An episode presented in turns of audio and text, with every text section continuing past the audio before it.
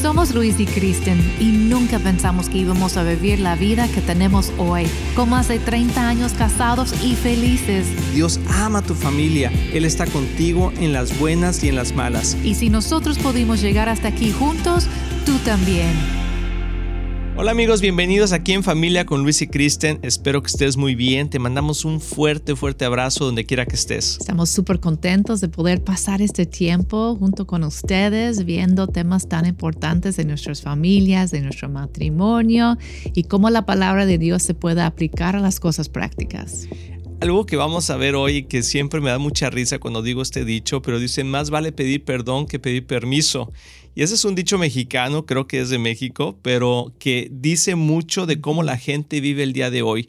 Decimos que queremos saber, uh, tener sabiduría, pero cuando se nos ofrece la sabiduría, cuando se nos ofrece el buen consejo y va en contra de lo que estamos pensando, muchas veces no lo recibimos con humildad. Es cierto, como que todos dicen, sí, ayúdame y quiero ayuda, pero el orgullo siempre es el, obstáculo, ¿verdad? Y este, y este dicho de más vale pedir perdón que pedir permiso viene del sentir de que voy a hacerlo primero y ya si me equivoqué, pues ya después pido perdón, ¿no? Eh, o si ya la regué, pues ya después lo arreglo. Pero es como querer tener el beneficio, la, la gratificación inmediata del deseo que estamos teniendo y llevarlo a cabo y casi nunca pedimos consejo cuando sabemos que nos van a decir que no. Sí, como que pedimos consejo cuando creemos que estamos del mismo lado. Sí. Pero cuando no estamos del mismo lado, decimos, ah, ah mejor no, digo nada. sé, mejor no digo nada y ya mejor pido perdón o pido, o ya ver cómo la arreglo después. Pero eso nos puede llevar y nos puede traer muchas consecuencias. Y la Biblia tiene una palabra para eso y la palabra es necedad. Y mm. nadie quiere sentir como necio, ¿verdad? Más bien decimos, soy independiente. Me gusta tomar mis propias decisiones, pero la Biblia dice, pues mm, más bien eres necio. Así es, porque la multitud de consejos está la sabiduría. El libro de Proverbios, por ejemplo, está lleno de nuevo de buenos consejos, lleno de sabiduría, lleno de, conocimiento, de, tomar precauciones, de qué sí hacer, qué no hacer, cuándo hacerlo, cuándo no hacerlo. Y todas esas cosas a veces nosotros las abortamos o no las queremos tomar en cuenta porque van en contra de nuestros propios deseos. Y es difícil, es difícil poder tomar consejo porque te expones a que te digan que no o, que, o que te den una opinión diferente. Cuando la gente viene con nosotros a pedirnos consejo, porque pues, somos pastores, conocemos de la palabra, estamos aquí en la iglesia o a través del ministerio, y mi, mi respuesta siempre es, mira, yo no te puedo decir qué hacer, pero te puedo dar mi opinión basada en los principios bíblicos y en la experiencia de vida que tengo. Y tener un consejo o recibir un consejo es diferente que recibir un mandato de alguien. No es que tienes que hacer exactamente como las personas sabias, como te pueden aconsejar, pero por lo menos escuchaste razón, ¿no? Escuchaste otra perspectiva y de ahí puedes tomar una decisión como inteligente una decisión educada. Y bueno, cuando estamos hablando de mandatos, sí es importante, amor, pensar en nuestros hijos. Porque cuando son pequeños, nuestros hijos, y no están, uh, no viven solos o no tienen su propia, ahora sí, ya edad para poder tomar sus propias decisiones. Ya son ah, órdenes. ya son, sí, estos son mandatos, ¿verdad? No quiero que hagas esto o quiero que hagas aquello. No le podemos dar a escoger a los niños qué hacer y qué no hacer, porque nosotros sabemos mejor. Y ahí sí podemos decir, ¿sabes qué? Porque yo te digo que no.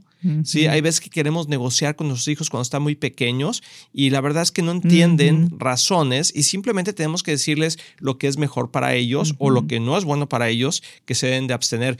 Pero después viene un tiempo en la vida donde ellos se tienen que empezar a tomar buenas decisiones y yo creo que empiezan en la adolescencia. En la adolescencia es cuando los jóvenes empiezan a dar cuenta de las consecuencias de la vida afuera de la familia. Porque cuando están pequeños, las consecuencias son internas. Por ejemplo, no recogieron la cocina, no recogió su cuarto, dejó fuera los calcetines, dejó los juguetes afuera. Como que, o sea, tiene consecuencias dentro de la casa, ¿verdad? Manejables ¿Qué va, dentro de la familia. Pues no vas a ver la televisión, no vas a poder jugar con tu amiguito, te tienes que comer todo lo que te puse en la mesa. Consecuencias de ese tipo, te tienes que ir a dormir ya temprano, tienes que acabar la tarea, cosas así. Pero cuando ya son adolescentes, empiezan a tener una relación con el mundo exterior. Y cuando hay esa relación con el mundo exterior, entonces las consecuencias ya son diferentes porque afectan a terceras personas. Y ahí las cosas cambian. Ahí es donde entra la sabiduría. Así es porque ahí es donde exactamente, ahí es donde entra la sabiduría. Creo que lo demás es como una ordenanza, es un mandato de los padres hacia los hijos, pero ¿qué, ¿por qué dices que ahí entra la sabiduría? Creo que el punto está en que ya tenemos la capacidad de empezar a tomar decisiones que van a marcar el rumbo de nuestra vida. Es cierto, y ahorita me hiciste pensar en esta generación, ¿verdad? Tenemos una generación completa, yo diría, de, de millennials y luego después de eso es Gen Z, que, que por lo que yo he visto con la cultura, no han sabido cómo pedir un buen consejo. Como que esa independencia, ese sentir de que yo y, y, mi vida nada más y lo más importante es mi comodidad y lo que yo quiero y mis sueños. O cómo me siento. Cómo me siento en el momento. Si algo está incómodo, pues eh, no lo voy a hacer.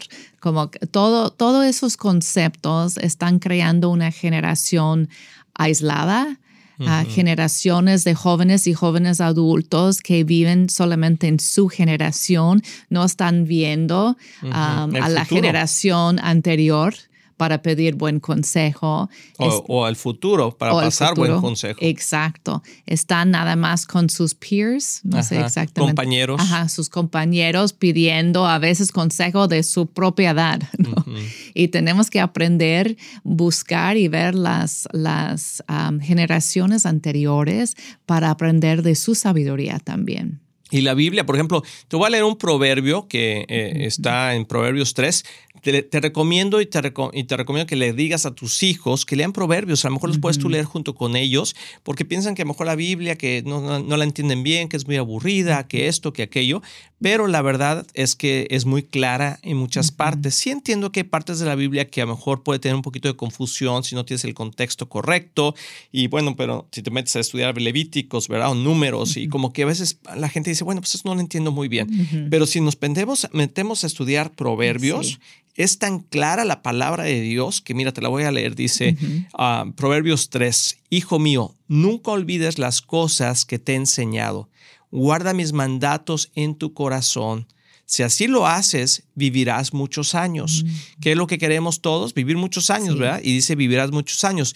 Y tú y tu vida te dará satisfacción. Nunca permitas que la lealtad ni la bondad te abandonen átalas alrededor de tu cuello como un recordatorio. Fíjate cómo dice el Señor, o mm. sea, recuerda, ¿verdad? La bondad, nunca la abandones. Dice, átalas a tu cuello, o sea, llévalas siempre contigo. Escríbelas en lo profundo de tu corazón. Y eso te ayuda a que cuando tus amigos o personas te dicen, vamos a hacer esto, vamos a hacer aquello, que no está de acuerdo a la palabra de Dios o que puede afectar a una tercera persona negativamente, Tú puedes decir, no, espérame, yo no voy a hacer eso y librarte. Dice, entonces tendrás tanto el favor de Dios como el de la gente. Y, es tan bonito ver a un joven, y también nosotros como personas, tener el favor de Dios, porque Dios nos ama a todos, pero no todos tienen el favor de Dios. Mm. Cuando tenemos la obediencia trae el favor de Dios. Eso fue un tilín, tilín, tilín. Y es, es obvio. Y te voy a dar un ejemplo. Por ejemplo, tus hijos, mis, nuestros hijos. A lo mejor tienes más de un hijo. Y si tienes más de un hijo, a veces un niño puede tener más favor que otro. No que lo ames más, pero tiene más favor que otro. Por ejemplo, si, si, un, si, tienes dos adolescentes, ¿verdad? Y uno es muy responsable y el otro es muy irresponsable, y los dos te piden el coche para salir, mm. ah, posiblemente vas a decirle al que es muy irresponsable, no te lo puedo prestar, porque sabes que a lo mejor va a ser algo que le va a hacer un daño a él o a alguien más. Y al que es responsable le puedes decir, si te lo presto, llegas a tales horas y sabes que va a regresar a tales horas, sí, porque has probado tu responsabilidad. Exactamente, y tiene favor. Y no es que los amas uno más que el otro, eso es interesante. Pero tienes favor más con uno que con otro. Y entonces, pero todos podemos ganar el favor de Dios y el favor de la gente. Si tú tienes una persona en el trabajo que eres eh, eh, atenta, que llegas temprano, que haces la milla extra, tienes favor con tu, con tu patrón, tienes favor con el gerente, tienes favor con tus, eh, tus jefes. Pero si es una persona que llega tarde, que siempre hace malas cosas, que, que ¿dónde está fulanito? No, pues está en el baño, tiene 30 minutos en el baño. O sea, la gente dice, ¿sabes qué? Mm, no. O sea, cuando hay una promoción, cuando hay una, una algo adicional, como que no piensan en ti, piensan en la otra persona. Eso se llama favor. Y uno podría decir, no es justo, ¿no? Pero sí es justo. Así es. Más bien como que su, su trabajo, su empeño, lo que esa persona ha invertido, ya están recibiendo la recompensa o la cosecha, por decir, de lo que ya sembraron. Y eso, eh, por eso dice, escríbelas en lo profundo de tu corazón, porque del corazón habla la boca. Del corazón vienen los, las bendiciones, las maldiciones, mana la vida. del corazón salen los homicidios, los adulterios, los robos. O sea, todo está en el corazón. Entonces, si tenemos, lo que tenemos escrito en el corazón mm. es lo que va a salir. Y dice, y si tienes escrita mi ley, si tienes escrita mis principios, entonces tendrás favor de Dios como de la gente. Entonces, ¿cómo está sujeto el favor de Dios a la obediencia? Mm. ¡Tilín, tilín, tilín! Eso es bien interesante. y también al favor de los padres, al favor de los maestros, de las autoridades, en el comportamiento que tenemos. El respeto te gana también el favor. Entonces creo que es importante entender y animarnos primeramente a nosotros mismos a tomar consejo y también animar a nuestros hijos o los, los jóvenes en nuestro alrededor que tomen consejo, un consejo sabio, un, consejo sano para que puedan tomar buenas decisiones. Porque antes de irnos a esta pausa te voy a decir algo bien importante. Un consejo sabio puede cambiar tu vida para bien. Y un mal consejo te puede arruinar la vida para siempre. Así que no te vayas, vamos a regresar aquí un momentito aquí en familia con Luis y Kristen. Amigos, queremos invitarlos a Viva Church. Es la iglesia que estamos pastoreando y cada semana vemos la mano de Dios moverse, no solamente en nuestras vidas, pero también en nuestra familia. Sí, sería un gusto increíble para nosotros poder conocerlos. Entonces, acompáñanos en 9120 Ferguson Road en el este de Dallas. Ahí los esperamos.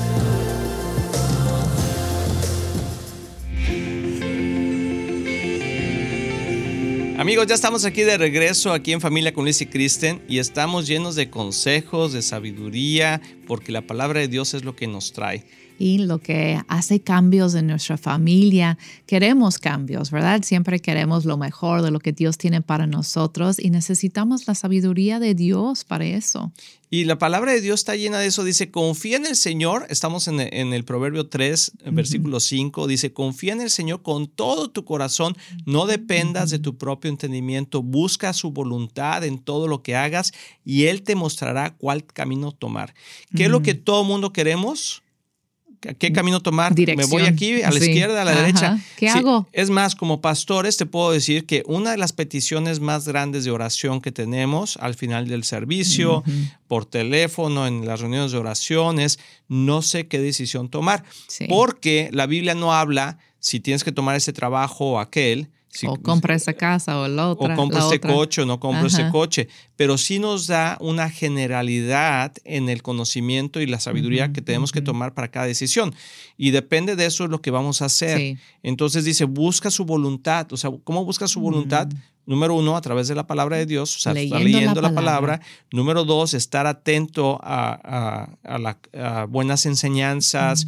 Eh, personas, a veces la palabra de Dios no nos entra bien así como directamente, pero eh, escuchamos una prédica, leemos un libro que está basado en la palabra de Dios y como que nos ayuda a digerirlo. Sí.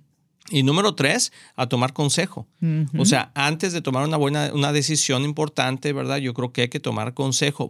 en la multitud de consejos está la sabiduría. Entonces dice aquí, ¿verdad? Dice el número 7, versículo, no te dejes impresionar por tu propia sabiduría. Mm. Qué interesante, como que siempre decimos, no es que yo me las sé todas, y aunque no lo decimos, sí lo pensamos. Actuamos así. Actuamos. Exactamente, actuamos como si nos las supiéramos todas. Sí, es cierto. Y como pastores hemos visto muchos casos de eso y de personas que, que, han venido a pedir consejo y no es que sabemos todo, ¿verdad? Pero sabemos dónde dirigir las personas a la palabra de Dios, dónde buscar um, ese consejo de parte de Dios. Entonces podemos dirigirlos a, a eso, pero hemos visto la diferencia con personas que piden un buen consejo antes de tomar una decisión grande, el resultado, y los que no piden consejo, pero luego después dicen, ahora qué hago, cómo salgo de esto. Mira, un ejemplo que, que, ha pasado ¿verdad? y lo hemos visto es, por ejemplo, con las finanzas. Con las finanzas, mucha gente ah, compra una casa, compra un coche, ah, se mete, se van de vacaciones, gastan miles de dólares y de repente, y luego ya cuando no pueden, a pagar o algo así, o están, eh, le van a quitar el coche, les van a quitar. Entonces viene, oye, ¿cómo le hago? Pues sí, o sea, sí, siempre hay una razón, como siempre hay una solución. ¿Por qué queremos el consejo después de meternos en el problema? Te voy a decir por qué. Porque cuando íbamos a ir de vacaciones y sabíamos que íbamos a, meter la tarjeta y íbamos a meterlo ahí y después, bueno, ya Dios dirá cómo pagarlo, ¿verdad? ¿Qué pasa? Que nunca pensamos, o sí pensamos en ir a pedir consejo, pero si tú le dijeras a alguien, a tus papás, a algún amigo con sabiduría, a los pastores, a algún líder espiritual que tengas, o simplemente un buen amigo, y dices, oye, fíjate que no tengo dinero, pero nos vamos a ir de vacaciones, voy a gastar 3 mil dólares, no sé cómo los voy a pagar, pero yo creo que me la merezco yo creo que te va a decir, no, pues no te vayas. No, pues no, ¿cómo te vas a ir si no tienes trabajo? ¿Y tienes trabajo? No, no tengo trabajo, pero ya regresando busco. Entonces, como que el consejo es obvio. No, no vayas, no te gastes esos 3 mil dólares si no tienes cómo recuperarlos o seguro que los tienes que por recuperar. Entonces, ¿qué hacemos? Pues nos vamos de vacaciones, gastamos el dinero, pensamos que va a salir bien las cosas, no salen bien las cosas y entonces ahí es donde pedimos el consejo. ¿Qué pasaría si lo, si lo hiciéramos al revés? Quizás si nos privaríamos de varias cosas en el momento, pero al final del día podríamos tener lo más importante que es paz. A lo mejor no fui de vacaciones a tal lado, a lo mejor no me compré el coche tal, a lo mejor no compré la casa tal, pero tengo paz. Y a lo mejor no era el año, pero es el, año, el siguiente año, a lo mejor no es este momento, pero va a ser más adelante. A veces también Dios prueba nuestra, nuestra capacidad de tomar consejo para ver si puede confiar en nosotros. Sí, y a veces no pedimos consejo porque tal vez no confiamos en la experiencia de la otra persona, ah, pero la palabra sí, siempre podemos confiar en eso. Y por ejemplo, eso de, de, que no tengo dinero, pero vamos a pedir prestado y vamos, ¿no? A, a hacer tal cosa? Pues la Biblia dice, por ejemplo, cuando dice que pues el que pide prestado se hace esclavo de la persona a quien le presta. Entonces das el consejo, está bien, ok, lo vas a hacer, pero ¿quieres sentirte como esclavo? ¿Estás dispuesto a tener el resultado o la consecuencia de esa decisión? Porque la, la Biblia no se equivoca. Así es. O por ejemplo, también con el matrimonio. el, también está llena el proverbios, ¿verdad? De hijo mío, no andes tras la mujer ajena, ah, no te dejes engañar por los labios seductores, Ah, no, no, te, no engañes a tu esposa, a tu esposo. Y, dice, ¿verdad? Porque es como entrar a, la cueva de los leones y lo único que vas a encontrar es muerte. Una vez estaba yo hace muchísimos años, hace, no sé, más de 15 años más, estaba hablando yo con una persona, un hombre, no, de aquí, de Dallas, de otro lugar, y, y y estábamos platicando y, y, él comentó que estaba empezando a conocer a Dios, pero que estaba en una, en una relación adúltera. Eh, y entonces yo le dije, le leí Proverbios y le dije, mira, la palabra de Dios dice que no te dejes engañar, que eh, corras, que porque eso te va a traer muerte, te va a traer... Y se me quedó viendo él, vio la, vio la palabra, le leí todo el, capítulo 6 también de, de, Proverbios y, y, se quedó pensando y me vio y me dijo, ¿sabes qué? Ah, pues sí, suena bien, pero mm, no creo que voy a hacer eso. Yo creo que voy a seguir en esta relación. Y yo le dije, bueno, pues yo te doy un consejo, eh, eso es lo que la palabra de Dios dice, y bueno, tú sabrás la consecuencia, ¿verdad? Pero ya la sabes. Y ya no sé qué pasó, ya nunca no era amigo mío ni nada. nos fue a la iglesia una vez, nos pidió consejo allá en México y, pues le dimos el consejo, pero decidió no hacerlo. Bueno, ahí me dijo, ¿sabes qué? No, no puedo hacer eso. Entonces, bueno, pues entonces la palabra de Dios es clara. Y creo que en todo eso, en cada etapa de nuestra vida, nos puede dar cosas claras. Por ejemplo, dice, no te dejes impresionar por tu propia sabiduría, en cambio, teme al Señor y mm. aléjate del mal. Entonces, tú puedes decir, oye, es que si hago esto, aquello, eh, ¿tiene, ¿hay mal en ello? Pues sí, es que ahí en el trabajo me están diciendo que nos robemos unas cosas, que porque no sé qué. Aléjate. ¿Qué hago? No, pues no lo hagas. O sea, es obvio que no lo digas, porque dice, entonces darás salud a tu cuerpo y fortaleza a tus huesos. O sea, tiene que ver hasta con la salud. Cuando uno anda en problemas, te has, metido, te has metido en problemas, estás haciendo lo indebido, tu cuerpo lo resiste. O sea, te puedes hasta enfermar, te puedes hasta, o sea, hasta los huesos. Dice, honra al Señor con tus riquezas y con lo mejor de todo lo que produces. Entonces Él llenará tus graneros y tus tinajas se desbordarán de buen vino. Y lo dice, hijo mío, no rechaces la disciplina del Señor, ni te enojes cuando te corrige, ¿Cómo hemos visto nosotros esto, amor, en nuestras propias vidas? Yo lo digo por mí, que a veces cuando el Señor me corrige de algo, yo hago berrinche, digo, no, o sea, ¿no? O otras personas dicen, ah, pues ya no voy a ir a la iglesia, eh, ya no voy a hacer esto, ya no voy a hacer aquello.